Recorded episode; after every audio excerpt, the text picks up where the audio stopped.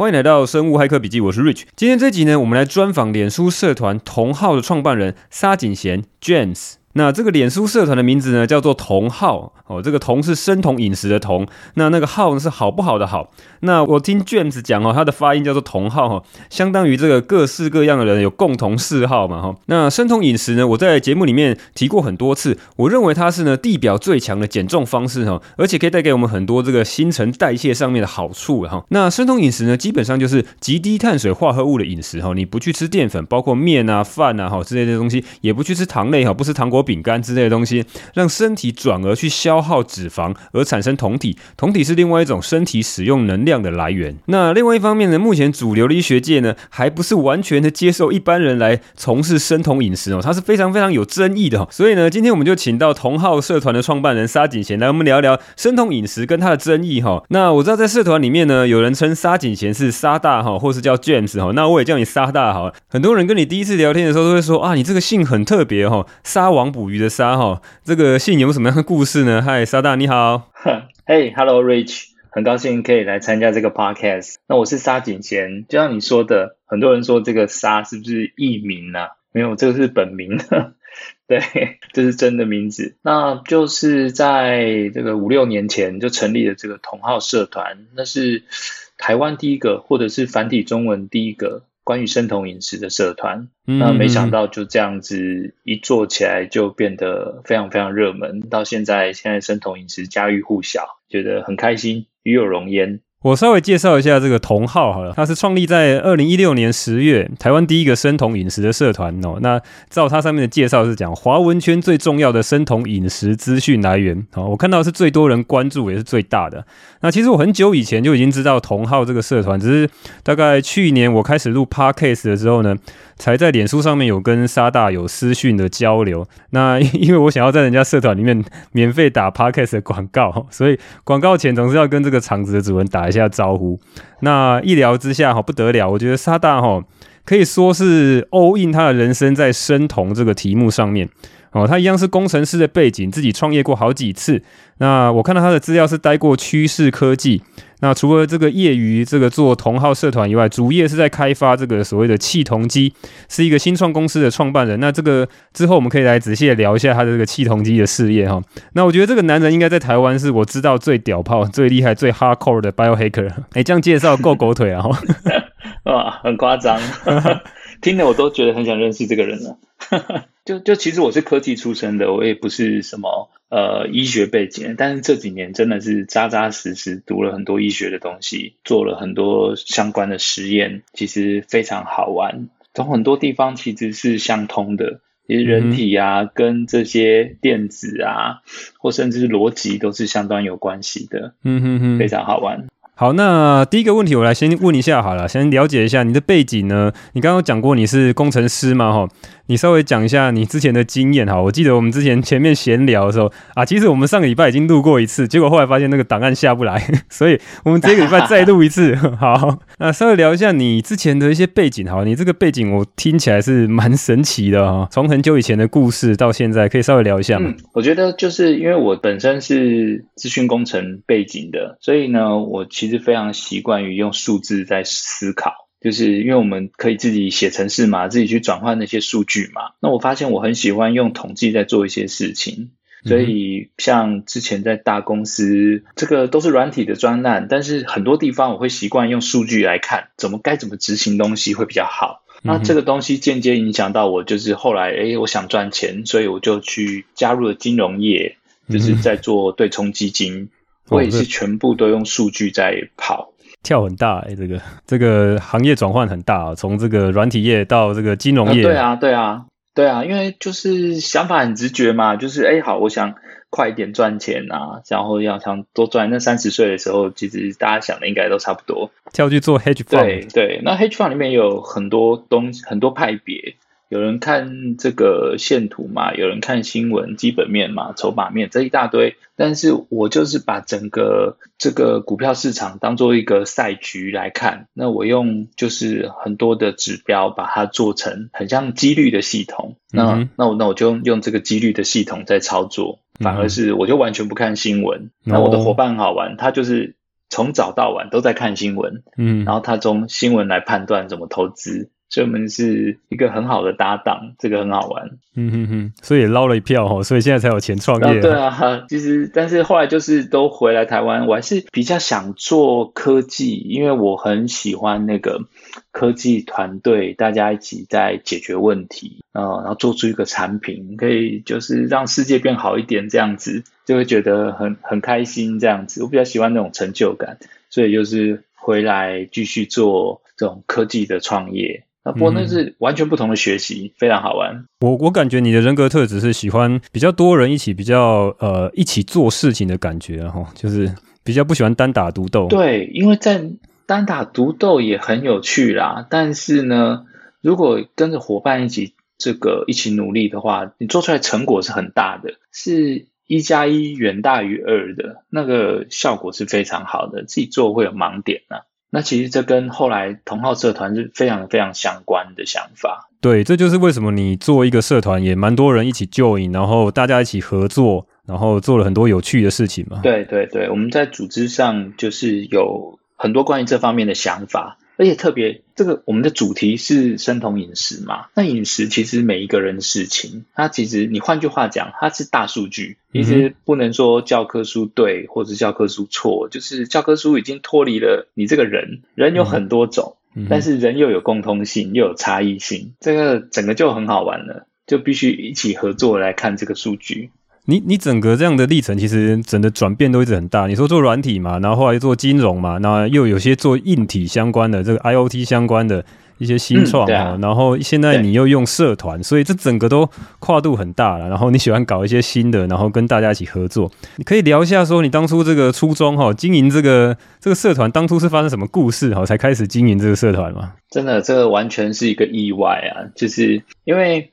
呃，在做科技新创公司的时候啊，我就会观察到，包括我自己吃完午餐以后就会想睡觉，可能要趴个半个小时才醒得过来。那时候我四十岁，那然后公司全部伙伴都是这样子，那这就让我很好奇说，说我是不是可以做什么样的改善，能够帮大家变得更好？所以呢，我就开始找一些。饮食控制的方法，包括像有一阵子，我们整个团队都在迷喝咖啡这件事情。嗯哼，就是我们怎么样用咖啡因来提神。然后我们还算到一个最佳的摄取量，也就是譬如说每隔九十分钟喝一杯固定浓度的咖啡这种事情。嗯哼，然后希望可以达到那个效果。嗯哼，然后这个也玩了一阵子。好，那其实。在就某种程度来说是有效的。然后后来呢，就是在尝试了很多种这种饮食方式以后呢，我就找到了生酮饮食。那时候在一六年，其实在台湾讨论的人非常少，都躲起来讨论。那也网络上也只找得到都是负面的文章、负面的资讯。那但是国外呢，特呃特别是健身的族群，他们就有一个健身的 forum 叫做 Keto Game。嗯哼，嗯，就是。生酮健身的这样子，那因为我那时候很爱健身，所以找那资料的时候找到那边去，就一开始也不是找生酮，是找健身。那找到那这里之后呢，就发现说，哇，这些人好奇怪哦，就是他们练的重量没有特别夸张，可是他们的线条非常棒，而且看他们吃的东西跟跟我们平常想象完全不一样。嗯，哦，Keto Gain 就是 K K E T O Keto，然后 Gain 是 G A I N。就是生酮那个 keto 来获得的那个意思，no pain no gain 那个 gain 嘛？对对对对对对，OK，他那个是一个脸书的社团，对不对？那是一个网页的社团，传统的社团，oh, okay. 嗯，了解，已经非常非常热门了。然后、嗯、啊，他在 Reddit 上面也有，对，哦、oh,，OK，Reddit、okay, 里面资料非常非常丰富，就是，嗯、然后所以我就诶很好奇啊，我就开始。看完他们的资料以后，我再去找了一些，呃，那时候有包括 Stephen Finney，就是近代的生酮之父，呃、嗯，他的一些演讲，我花了两个月的时间，这些看完，那真的是疯了，没日没夜的看，嗯、呃，那结果我就诶下定决心要开始做了，因为里面很颠覆的事情是不吃饭嘛，嗯哼哼，那我那时候也是非常非常的害怕，然后我就。买了那个我能够想到的那个器材，就是血糖机、血酮机。那以前血酮机非常难买，然后市值非常贵，五年前非常贵。我在台北市呢，我只找到一家店有，就是要大医院旁边的才会有，因为偶尔他们会备一些货，那是要给重度糖尿病的人用的。嗯哼，那就我不小心 就把台北市的那个血酮试纸都买光了，因为我打算我在做的时候，我要好好的测量，你知道，我真的是有人是什么工具控啊，我是数据控，我就是。要有这些数据，然后我可以看到我自己身体的数据，我就很安心。我知道我往哪里跑，我就准备好这些器材以后呢，我就开始这个生酮的实验，把所有淀粉断掉，啊，只有吃菜啊、肉啊，就是先，然后加上油脂这些标准的生酮的方式。啊，结果呢，我还印象很深，我第一天呢，啊，就是完全无力，到第一天下午，真的觉得我这辈子从来没有那么。累过，那那天晚上我记得回到家，我很快我就睡去睡觉了，就是是非常非常累的。那后来，哎，这当然就验证了，就是有点像同流感或者所谓的 fatigue，就是生酮疲惫。就是如果你太快进入生酮状况，就会这样子。那我那时候就是傻傻的，我是把所有淀粉都拿掉，我身体的能源还没转过去，所以就会有这个现象。嗯哼。那但是到了第二天，开始慢慢恢复了。然后等到第三天呢，我的精神就变得非常的好了。嗯嗯，所以这个故这个故事，哎、嗯，我听起来是这样。你故事是一开始是在团队里面想要找这个可以提神，比较不要这样昏睡的。然后呢，看着看着变成要健身，健身完之后呢，才回来生酮。对，没错，因为我要自己先实验这个方法，我才能告诉说其他的伙伴这样子做。然后我就这样，第三天以后就是开始精神恢复之后。开始就是体重快速的下降，然后一整天的精神都非常的好。嗯哼，那我就把这个方法跟我的伙伴讲，然后其中有几个开始实验，也是百分之百的可以重重现这个实验，这很重要，这对科学来说非常重要。嗯哼，一定要可以重现这件事情。然后所以我就写了一篇文章，放到这个健身的社团去，因为那时候还没有生酮的社团嘛。嗯，我也不知道有什么减肥社团，因为从来没有参加过那种社团。放到台湾台湾的健身社团里面去。对，台湾健身社团，然后结果我就被了被骂了三天三夜。嗯哼，非常好玩。我我我这个人有趣的地方是我完全不怕人家骂，就是。我我的伙伴也说我很奇怪，为什么别人这样骂你，没有觉得很难过？你要讲一下，实际上人家是怎么骂的？他是完全不相信你的讲法呢，还是怎样妖魔鬼怪？对啊，就说这个你骗人啊，不可能啊，嗯，说什么生龙会死掉啊，你再吃就会死掉啊，哦、嗯，就是好多好多。可能现在还可以找得到那个吧。现在还是很多人觉得要要一定的淀粉，还要吃更呃，就是练健身的一定要吃碳水。我看到蛮多文章在写这个。对，没错没错，这个我也不反对啦，就喜欢就好了。就。因为真的每个人情况是不一样的。诶那，那，我就想追问，那如果照这样讲的话，呃，国外的 Ketogen 他们是蛮多人说成功。那你自己测试来讲，呃，不要讲这个精神，而是这个真的是 muscle 肌肉的增长的话，在生酮状态下，你自己的状况是怎么样？哦，有一个传统的说法是说，你生酮的话就不会长肌肉。嗯哼，嗯，很不幸的，这个是完全是错误的想法。哦。这个这个实际上的结果就是生酮一样很好长肌肉，一样很好肌肉合成，哦，真的，完全没有任何问题。你有做、啊、你有做比较吗？你之前在有吃碳水跟没跟直接生酮的时候，这两个肌肉的生长的速度会不会有什么差异吗？肌肉的生长速度其实很难衡量，你要看力量，嗯哼，训练的强度嘛。对，你看你要你要看你要找的是力量还是这个叫 physique，就是你的体态，嗯哼，这些。呃，你有一些指标，但是简单的说呢，你只要做对的话，其实这些都很好维持。Oh, OK，你知道传统来说，哈，健身的人最怕的就是说，哎，我一阵子不运动就会胖起来，对，跟个吹气球一样。嗯，我还看过那种，就是要先把自己吃到很胖，再把它练瘦。嗯，所以要把肥肉练成肌肉，就是很多很多奇奇怪怪的。各种门派。对啊，对对对，那其实要科学有效，就是。要找到属于自己的方法啦。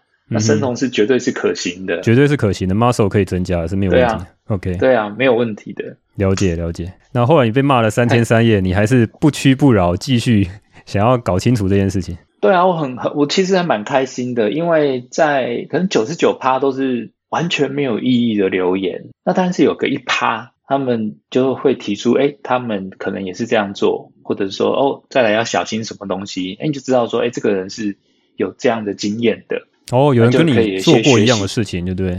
对对，那甚至有人私讯我，要鼓励我，那就，诶、嗯，就有一些是医学背景的。哦，哦，就这样，他们都早就在用生酮在健身了。嗯哼，那这样我就更有信心了。所以我就隔了一个月后，就就是成果发表了，就是我那时候瘦了十二公斤吧。呃，三个月，三个月。哦，三个月，OK，三个月瘦了十二公斤，OK。然后其实这个有纵观有很多很多，就是如果说生同新手都可以做到这样的，呃，在某一些条件符合，其实都可以做到。嗯，这样子的情况。嗯，那我就不小心做到了，那我就再去分享，那这就被骂了七天七夜，我真的太开心了，就是因为我预期到说会有那样子的情况，那这时候呢，我又得到更多私讯的这个来讨论的，然后这让我这让我对这件事情就感到很好奇，那我就跟其中就认识几个重要的这个生酮的伙伴，然后我们就一起同成立了同号这个社团。哦，那因为我们希望是这样子。希望有一个地方，大家可以好好的来讨论生酮，嗯，而不是说听到生酮就生气。嗯，都有些人听到生酮就生气，我就觉得好好玩，我就很喜欢讲生酮生酮，然后就生气啊，或者开始很害怕，就觉得好好玩哦。那当然以后就知道说，哎，原来这是典型的这个有有被洗脑的现象，有被洗脑哦，看了太多负面资讯，所以想都不想，听到这个词就很生气，所以。也要注意自己会不会听到什么词，就是很生气，那代表就是你已经成功的被洗脑了。你必须保持客观呢、啊。嗯哼。那我们做了这个社团以后，我们做的事情也很简单，分享自己生酮的成果。如果有人想要生酮，我们就来协助他，嗯哼，教他怎么样做。嗯、那我们边观察。边做追踪，嗯哼，所以我们就做了好多好多好多人体实验，这是一般医学中心都做不到的，嗯哼，因为我们后来还跟很多医学实验合作，比如说他们想找一些有生酮的人，或者有特殊饮食的人，那我们就帮他募集，呃，或者只是那种什么台湾的台湾的基因资料库吧，还是什么？嗯，哎，我稍微打断一下，我稍微打断一下这个。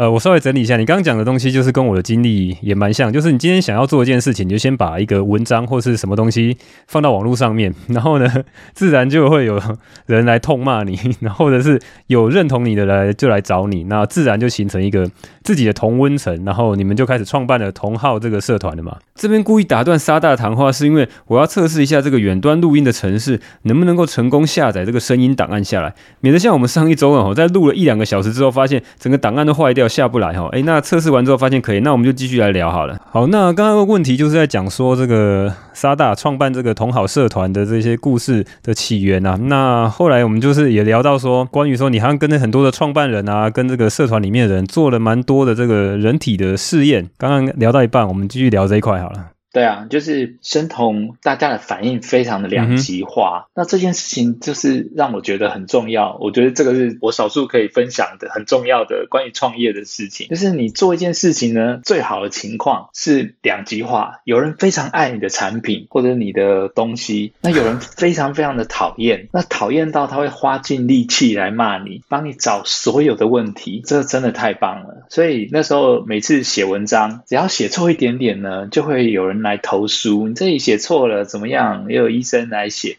你这边这讲根本就不对。我、嗯、太好了，我就可以从这个去查。有人帮你 debug，对不对？有一大堆 QA 在这边。对对对对对，认同你。譬如说，像 Rich，如果认同你的话，我就听你的东西，我就顺顺的啊。我听完以后觉得、嗯、哦，很好很好，讲得很好。可是如果说我是反对你的啊，嚯，你的每一个字我都好好听。嗯、然后呢，我会跟你说，你好笨哦，你怎么这个都写错？嗯、然后，但是我觉得这个超好，我就。很开心的把这个东西学起来哦，原来我这里讲错了，我就去找正确的是什么。嗯、就是所以你的你不管做什么产品也都是这样。如果说没有人很讨厌的话，这个大概也就没有人 care，马马虎虎。如果没有人 care 更惨。对对对对对，所以这就很好玩。所以生酮就是很两极化的。呃，所以我们在社团里面就非常的非常热闹。就是我们就成立了第一个就是。大家生酮的人可以，你说互相取暖也好，嗯、这个这个互相发泄也好的地方，就变得、嗯。但是这就回到一个核心的问题了：为什么说这种东西争议这么大？为什么说光是要讨论生酮这件事，就好像有点像是政治不正确的事情？对，没错，没错。我觉得这个东西或多或少可以跟像你说政治或者是官僚系统有一点类似，在我们的社会里面有一个所谓的。国民营养指南，嗯、所有的医院营养师都是按照这个国营、嗯、国民学校都是按照这个国民营养指南在做的。那一旦呢背离了这个指南呢，就会被这些官方体系、正统的医学体系，就是说你这样做不对啊，你这样三天就会死翘翘啊，你这样子吃很快就酮酸中毒啊，这这些话，所以这些就像是。刻在这个石板上的规则一样，那生酮就不小心打破了这个规则，那不小心很有效果，那不小心也很安全，根本没有问题，所以就是才会造成这么大的争议，就变成在现有体系的人会觉得说，你这样做不行不行，这不对，我们教科书上都不是这样写。那但是直到说他有一天自己来做了以后，才发现说，哎，对哦，这是对的。这个我这，这个我很有感嘿，这个我很有感，就是我前面大概两三集有讲到一个，这个就是因为台湾的这个饮食指南就是照抄那个美国的嘛，他们有那 American Dietary Guideline 哈，那这个我专门有一集在讲这个，然后就在讲说，哎，美国人已经定好一个指南，然后里面的碳水化合物要多少了，脂脂肪要多少，然后你不要吃太多的饱和脂肪，好，这些都定好，那全世界大概都是差不多的版本，那我在想台湾应该也差不多了哈，有很多这个正统所谓的号称医学背景的人，可能他就是很习惯于这个 follow 他这一套，所以呢，有一个新的东西出来，那会跟他完全想法完全不一样。我觉得这也是个很合理的啊，就是说医学本来就是要一个很严谨的哈，还是要有一些根据。那但是至少是从这个权威机构发出来的这个建议呢，跟现在生酮的做法是完全不一样的，所以才导致说很多人会一看到这个东西就反应很大。没错，没错，没错，而且包含呃亲近美国的国家，全部都用同一套营养指南。嗯、那个像欧洲很多国家就不鸟这一套。哦，是这样子啊，就是他们.对对，他们就有自己的指南。嗯、那你会发现有自己指南的这个情况，就是他们没有人，呃，应该说糖尿病就没有那么严重。哦，你这个你有特别去研究吗？哪一个国家特别跟跟美国对干的？有啊，有啊，也不是对干啦，就是说他没有打算 follow 你、嗯、你的规则啊。那我们是因为跟美国有很好的关系，所以就是去 follow 他们的规则啊。也没有人真的像呃，如果你去看二零一五年美国的营养指南里面，它还有写说，本营养指南里面的东西并没有经过全面性的实验，所以这 guideline 仅供参考。他就跟你讲说，这个 guideline 其实没有完整测验过，然后就嗯就这样吃。那测试出来结果就是大家都过重，然后但是我们又回去怪这些人，你自己乱吃怎么样，没有符合指南，就是很很背离啦。那但是生酮的人就是，你叫他这样做，嗯、他就有这样的结果，就好好的，就对，有点像班上的那种资优生，看着他就好讨厌。这个很有趣，就是有些人会说，哎、欸，那个饮食指南归饮食指南啊，大部分人也不会照着吃啊，那那个那么奇怪的做法，会有肥胖的问题，可能就是早就已经超过饮食指南建议的那些碳水，可能吃的更多啊，吃垃圾食物啊，所以很多人也会攻击说，你不要说饮食指南的问题，因为大部分人没照着吃啊。对啊，我觉得这个是超级超级。冤枉的，因为你就是最后又在怪病人了，嗯，所以你说这种饮食研究是非常非常难做的，嗯、所以我们在同号里面不小心就把这件事做好了哦，因为大家很有动机，嗯、我觉得大家真的非常配合，呃，像我们刚开始做，我们也是用 Google OK Google Spreadsheet，请他记录每一天吃了什么东西，体重变化这样子，呃，初期我们只有只能够测尿酮，有一些这个经济状况比较好的，就是加他们叫加测。血糖跟血酮，那现在都是很简单，用测量气体、嗯、呼吸就好了。测量气酮，那我们就这样子一步一步看，我们就看他每天的变化，那就是有有效的不得了啊。那这些资讯，而且又继续可以重现，原本是健康的男性，我们很确定，哎，这样做都没问题。再来，肥胖的男性是怎么样？那、嗯、再来，过重的女性怎么样？嗯、呃，再来就是过瘦的女性，然后有有那个甲状腺亢进的怎么样？这些。我们就渐渐可以分很多群，他们生酮的状况，其实就可以看得出来了，分很多种类啦。不过这个这个也是要稍微厘清一下，跟大家稍微解释一下，你们做这样的试验，可能还是要有个当初预想的实验的目标，想要知道什么样的问题的答案，这可以稍微深入解释一下吗？哎，非常好，非常好。呃，通常实验会是有一个实验的 agenda 嘛，就是你刚刚说的实验目标，因为你在医学机构里面，你就要这样申请这样的东西。嗯、对，也有前辈教我们去申请，但我就说我也不是医学机构，我也不想要，对啊，我也我也不想要升迁，我也没什么好升迁，要发 paper 啊，要伦理委员会。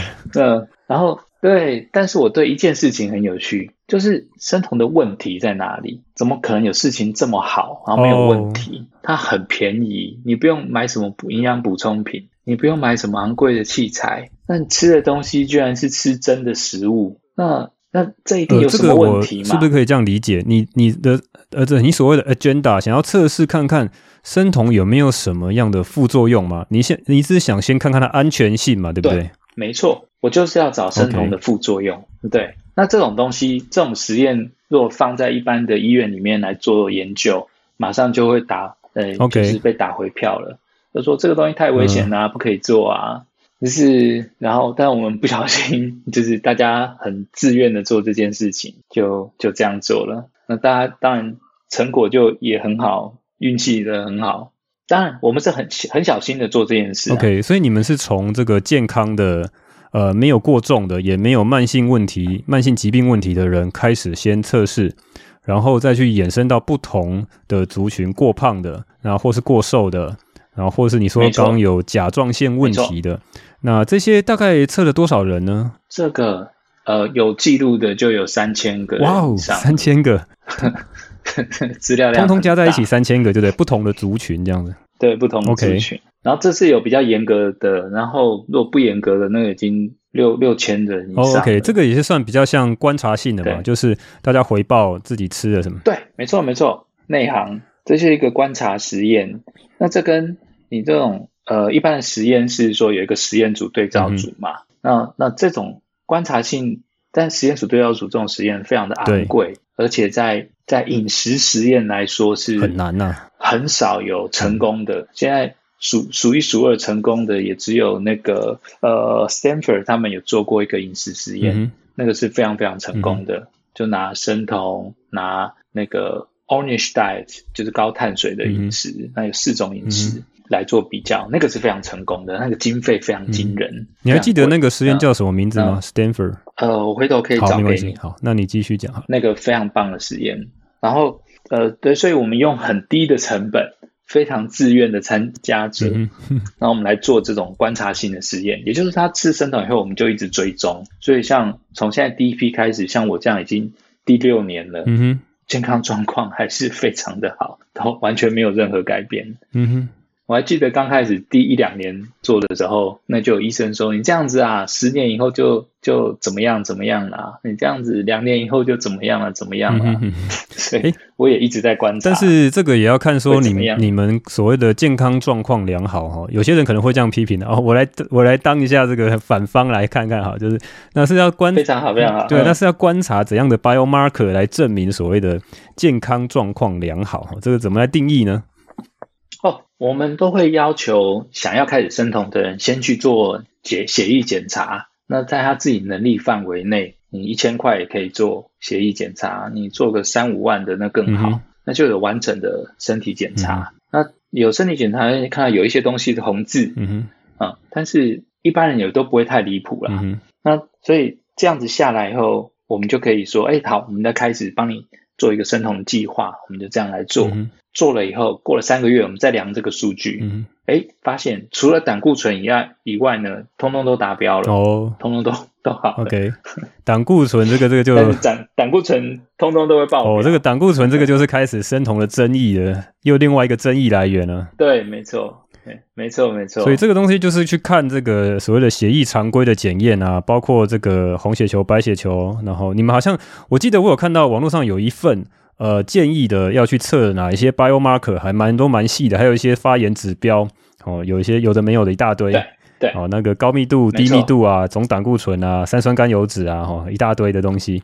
没错。哦，还有什么事？没错。呃，所以那些东西测出来之后呢，可能就会呃相对的比较全面的了解说身体的状况是怎么样。那当然可能会有一些这个实体上面的检查不一定看得到，只是从血液上面 biomarker 来观察嘛。对啊，没错。因为像我自己就准备那个机器，现在机器很好，可以测胆固醇、血糖、血酮、尿酸，嗯哼，这些都可以测，所以。很方便，了解了解。所以我有朋友来家里的时候，就全部测一轮，嗯，马上就可以讨论。因为你是数据控，对 对。这个东西你们做了，持续是每年都会有人加入做，就是新的人加入做，还是说这个大概做一个段落，你们就会换别的题目去做呢？哦，一直对，一一直有新的 batch，因为每次每年到了天气好，春暖花开的时候，就会开始生酮人变得又多很多很多，然后就会开始有人私讯我。就是，所以就会或社团里面出现在讨论请教生总的情况，那就从那边就可以继续说。等一下，等一下，春暖花开开始有人找你，这是怎么回事？就是就是这个这个减肥，或者说大家开始在乎饮食是有周期性的，哦、有旺季、就是。对对对对对对，就是大概年初的时候，大家新年许了新年的希望吧。嗯我今年一定要减肥成功，我今年一定要饮食控制，这样子、嗯、就会开始开始认真的生酮，就是要一个起点。所以减肥还是最大的动力哦，就是大家都是只要号称减肥有效的，就很多人就会过来了。对啊，对啊。当如果意识到说自己的体态需要修正的话，那就是很好的开始嘛。嗯、不然肥胖拖太久，就是各种慢性疾病啊，那就很麻烦了。嗯、好，那。其实那是好事。那这个试验刚刚讲到一个，继续追问了哈，就是所有的数字从红字变成黑字，但是呢，胆固醇呢超高。对。那超高这件事情就会有很多人来攻击了。那这件事怎么怎么办呢？对啊，就是 我们要去找了关于胆固醇的研究，那发现现在就是两派说法，就是就是互相说对方是错的，就是传统的指引就是还是希望胆固醇越低越好。嗯，因为胆固醇跟心血管的疾病有关，嗯、但是另外一派是完全相反的。他说胆固醇呢是要在一个高度，比如说两百五到三百五这样子是好的。那这样这个是指总胆固醇吗？还是总胆固醇？那总胆固醇.这样才是好的，因为甚至有研究是指出来说，比如说长寿的老人，他们的胆固醇都是偏高的，都、就是三百这样子。那么它每个数据，反而是胆固醇数量如果太低的话，那个死亡率是比较高的。其实这些都有这样的数据了。这个这些研究已经也是二十年以上，所以有我有看到这个数据，但是它是呃年纪偏大的人才有这个比较好的，才有这个 benefit 啊。那然后稍微年轻中年的不一定有这个 benefit。呃，但是总胆固醇是一个另外一个最最有顾虑的是所谓低密度脂蛋白 LDL 会飙高。然后呢，这个东西又是这个美国心脏协会或者是所谓主流医学非常非常厌恶的一个指标，因为所有的降胆固醇的药物呢，都是在降这个这个指标，但是生酮会大幅的，很多人会大幅的飙高啊。我自己测试没有了，我是有上升，但是我没有到那么高，但是我知道蛮多人会大幅的飙高。通常是 HDL 会高很多，高密度胆固醇会高很多。那低密度胆固醇高的我。手边的数据没有那么看起来没有那种现象哦，真的吗？你的数据，你你整个平均看起来是怎么样的？对对，是没有这个现象的。大概会高多少 percent？如果是照，就是每个人不一样，但是不会高很多。那个比较有趣的是，三酸甘油酯是一定会降下来的。有人是本来是五百这种数字的，很夸张的，就一样可以降到一百以内，就是非常漂亮的数字。就是这个才是新陈代谢的指标啦。那我们回头来看说，如果真的担心自己会有心血管疾病的话，及时去做心脏钙化检查就好了。CAC scan 那个一样自费的，那个大医院都有，你就马上可以看到自己心脏的状况。那好就是好，没有不好就是不好。如果你的钙化指数是零，你十年内都的那个得到心血管疾病的。这种心脏病的风险就是非常非常低，就这个是最准的。嗯、CAC scan 它是类似用 CT 去扫那个冠状动脉是吗？对对对对对，然后喝一个显影剂.然后就可以做了。嗯哼哼，了解。这个就最直接了，就不要再看胆固醇，因为胆固醇是叫做 surrogate，就是叫做你说心脏病的指标好了，它不是明确的，它是指标，就像你好像说，哎，看这个人长的样子，他的可能聪不聪明这样子，这是不准的，一点都不准的。嗯哼哼，这个不过呃，我知道有很多派的讲法，但是这个就是搞起来就会很多的争议了。毕竟这个很多在看这个高血脂的医师呢，也是遵照一些指南，然后要求说你的低密度胆固醇飙高到多少，呃，一百九以上就一定要吃药了，就一定建议你吃药了。然后一百是最好，然后一百三勉勉强强。我知道这个数据大概是这样子。对啊，那你会看到有一些讲这个医生，对他们的健康状况看起来不是很好。那个腰围非常大，就是我也很想看看他的数据啊。呃，这个可能这个就变成是一个政治问题了，然后科学上面变成很多人用不同的方法来讲了。那我自己看到的，呃，其实我大概有在正在录一集，我不知道这集播出之前是不是我会先出另外一集，就是在讲这个低密度胆固醇，呃，就是 LDL 低密度脂蛋白跟高密度的脂蛋白，其实那个 HDL 是有很高的这个心脏疾病保护效果的。哦，就是有另外一个实验是那个叫做 Framingham Heart Study，那他在讲说，如果你的 HDL 够高的话，你就可以保护住你的这个低密度的脂蛋白的问题。好，即便你的低密度很很高，那你的 HDL 够高就可以保护住你。那当然，这个东西有些有一些门派的医师是同意的，那有些门派医师可能不一定采纳，那这就变成各说各话。对啊，那是一个很有名的研究，跨世代而且人数超多的研究。非常期待这个、嗯、这个效果。好，那这个问题就在于说，好，你们除了这个做生酮的副作用以外呢，呃，有没有再去多去研究一些其他的话题呢？你们只是想要找它的副作用跟安全性吗？还有没有什么东西呢？比如说，呃，练肌肉，或是说还有什么样的好处？哦，因为大家的这个目标真的都不太一样，每一个人生酮的动机不太一样，所以有的人纯粹只是想减重，有的是像。嗯有一票是运动员，他们就、哦、非常非常喜欢生酮以后的效果，就是、哦、呃，譬如说，特别是耐力运动员，嗯、那个这个可能有原本的跑者、马拉松跑者或铁人三项跑者，原本对生酮就是不屑一顾，嗯、就是就是觉得啊这是骗人的，然后但是自己试了以后呢，哇，那个成绩变得更好，就是很多因素的成绩变得更好，所以就体重降低了，而且身体因为生酮适应，所以变得状况很好。这些成果加起来，就是让他们非常开心。有这个生酮，有点像秘技一样，可以让他们的成绩爆冲。嗯、所以，所以应该说，每个人有不同的目标。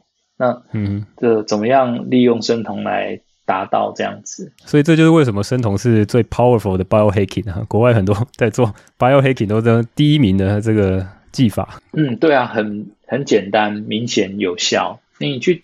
tweak 一些小东西很难操作，而且很难评断它到底有没有效。对，我记得我之前大概看过一个报道，就好像是海豹部队吧，美军的哪哪一个 Special Force 哈，就是用生酮来增加它，比如说潜水啊，然后各种耐力啊，然后你所以包括像你们在看到有很多这种马拉松的运动员，嗯、就是来做 要要当超人的人来来做生酮。对，那个是当 Akistano 的 Agostino 的研究。那个很夸张，就是呃，生酮的士兵他们在水底的叫做耗氧量会下降，也就是说，他们像用循环水肺的这样的东西在运作的话，他们可以潜得更久。嗯哼。然后我自己有潜水，所以我有发现到这样的事情，就是哦，我的那个气瓶就是少的比较慢哦，就是很好玩。那除了这个还有什么好玩的吗？运动员？再来就是数据，就是我们每每个人怎么样吃是非常非常难以捉摸的，因为光是问你刚刚中午吃什么，早上吃什么，有些人就不记得了。所以我们在做追踪的时候，我们就请大家要吃完马上记，或吃之前就记，然后再加上测量，所以你就必须知道说，大家要很努力的记录这件事情，所以我们才能够拿到很好的资料，然后还要鼓励大家记录。所以这个东西会是说，我以为你们只是会先去测这个酮体的数值，就证明说你有那个产生够多的入酮嘛，哈，生酮的数值。所以你是连这个食物都记住，然后你会知道食物也要记录。那自己这个要开始的时候，也会比较知道说到底发生什么事，因为因为一开始在学习的时候，真的很多很多误区，所以要看社团，要要 K 很多书，因为真的不知道你的误区在哪里。那有一些人对食物比较了解，像如果是学餐饮的厨师的，那个要转换就很快。因为他们很清楚这些是什么，哦、我我愿意就我懂你的意思啊。因为我在社团上面大概也看到一下，就很多人会来问说：“哎，这个东西是生酮饮食吗？这个吃的有没有碳水啊？好，这这东西行不行？那个行不行？”啊、就不知道哪个是淀粉，哪些是有糖分，哪些是有淀粉的。我哦，我懂懂你的意思。没错没错，真的很多人都不知道。有的时候我演讲演到一半，讲到一半，然后问有没有问，然后才会底下有人才会问说：“那面条是不是不能吃？面条是不是面淀粉？”嗯哼，是，就是其实。很多饮食的概念，我们是非常薄弱的。嗯，其实我自己一开始也是啊，那才才慢慢建立起来，所以这需要时间，需要很多学习。生酮一吃，几乎外面餐厅没有一个能吃的，全部都有淀粉。啊。对啊，就有人跟我说，那就没有东西吃啦。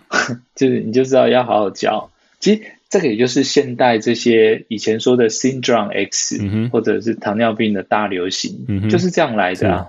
到处都是淀粉，我们吃了很多热量，但没有吃到营养。没错，这个刚好讲到这边哈，外面餐厅不能吃，所以呢，下面我刚好有一个问题在讲说，你们办过很多的活动哈，除了刚刚那个这种试验以外呢，还有所谓的认证餐厅哦，这个头号认证餐厅。那现在聊一下这个好了，对，这是什么东西呢？好啊，就是我们办过像呃大型的研讨会，就是在疫情以前，我们都会一年办一次哦，大型的研讨会，请请医师学者那些我们都有放在 YouTube 上面，嗯、就是叫同号，就是我们我们这些资那些研讨会结束，我们就把这些影片都是免费的放上去，就希望大家可以看，嗯、可以得到这些资讯，然后再来就是。很多餐厅也也跟我们说，哎，他开始做生酮，他自己开始做生酮了，所以他的餐厅也想转成生酮的。那我们就会去协助他们，通常他们那个菜都已经做得很好了，嗯、那我们就会看说怎么样协助他们行销，而且我们去吃了以后，比如说有一些地方小地方，那我们在一起讨论做一些改善。那改善下来以后呢，如果他成功的过关了，过了我们检核的话，我们就会给他同号认证的。这个证书，那为什么要有这个同号认证呢？是因为你知道，一个比如说一个低糖面包好了，会比这种一般的面包贵很多很多。嗯哼。或者大家会发现，生酮餐它就是比一般的餐贵，嗯，因为你想想看，一般的便当，你把饭拿掉以后，根本没有剩什么东西，就是要吃好料的，都是没有饭以外的东西啊。对对对，它就根本没有营养。所以生酮的便当、生酮的餐，它就是会很有营养。那相对的，这个成本就高很多，是一般便当的三倍。嗯哼，就是你大概这样抓。所以，嗯，我们要怎么样协助这些有心做生酮的餐厅做起来？所以我们就是。好好的做认证，那跟大家讲说，哎，这些是认证好的餐厅，我们在中间都没有收任何费用哦，就是因为我们希望这是独立的系统，嗯、不希望说因为这可以买到这个证书或怎么样，嗯、而且我们有很多那种试吃员去吃了以后，然后我们会回来做测试，做做。做报告，那我们就希望让这个生酮的生态圈做起来。Okay, 不过好像我我看起来，目前的这个餐厅加入的数目并没有非常的多，好像有些瓶颈，对不对？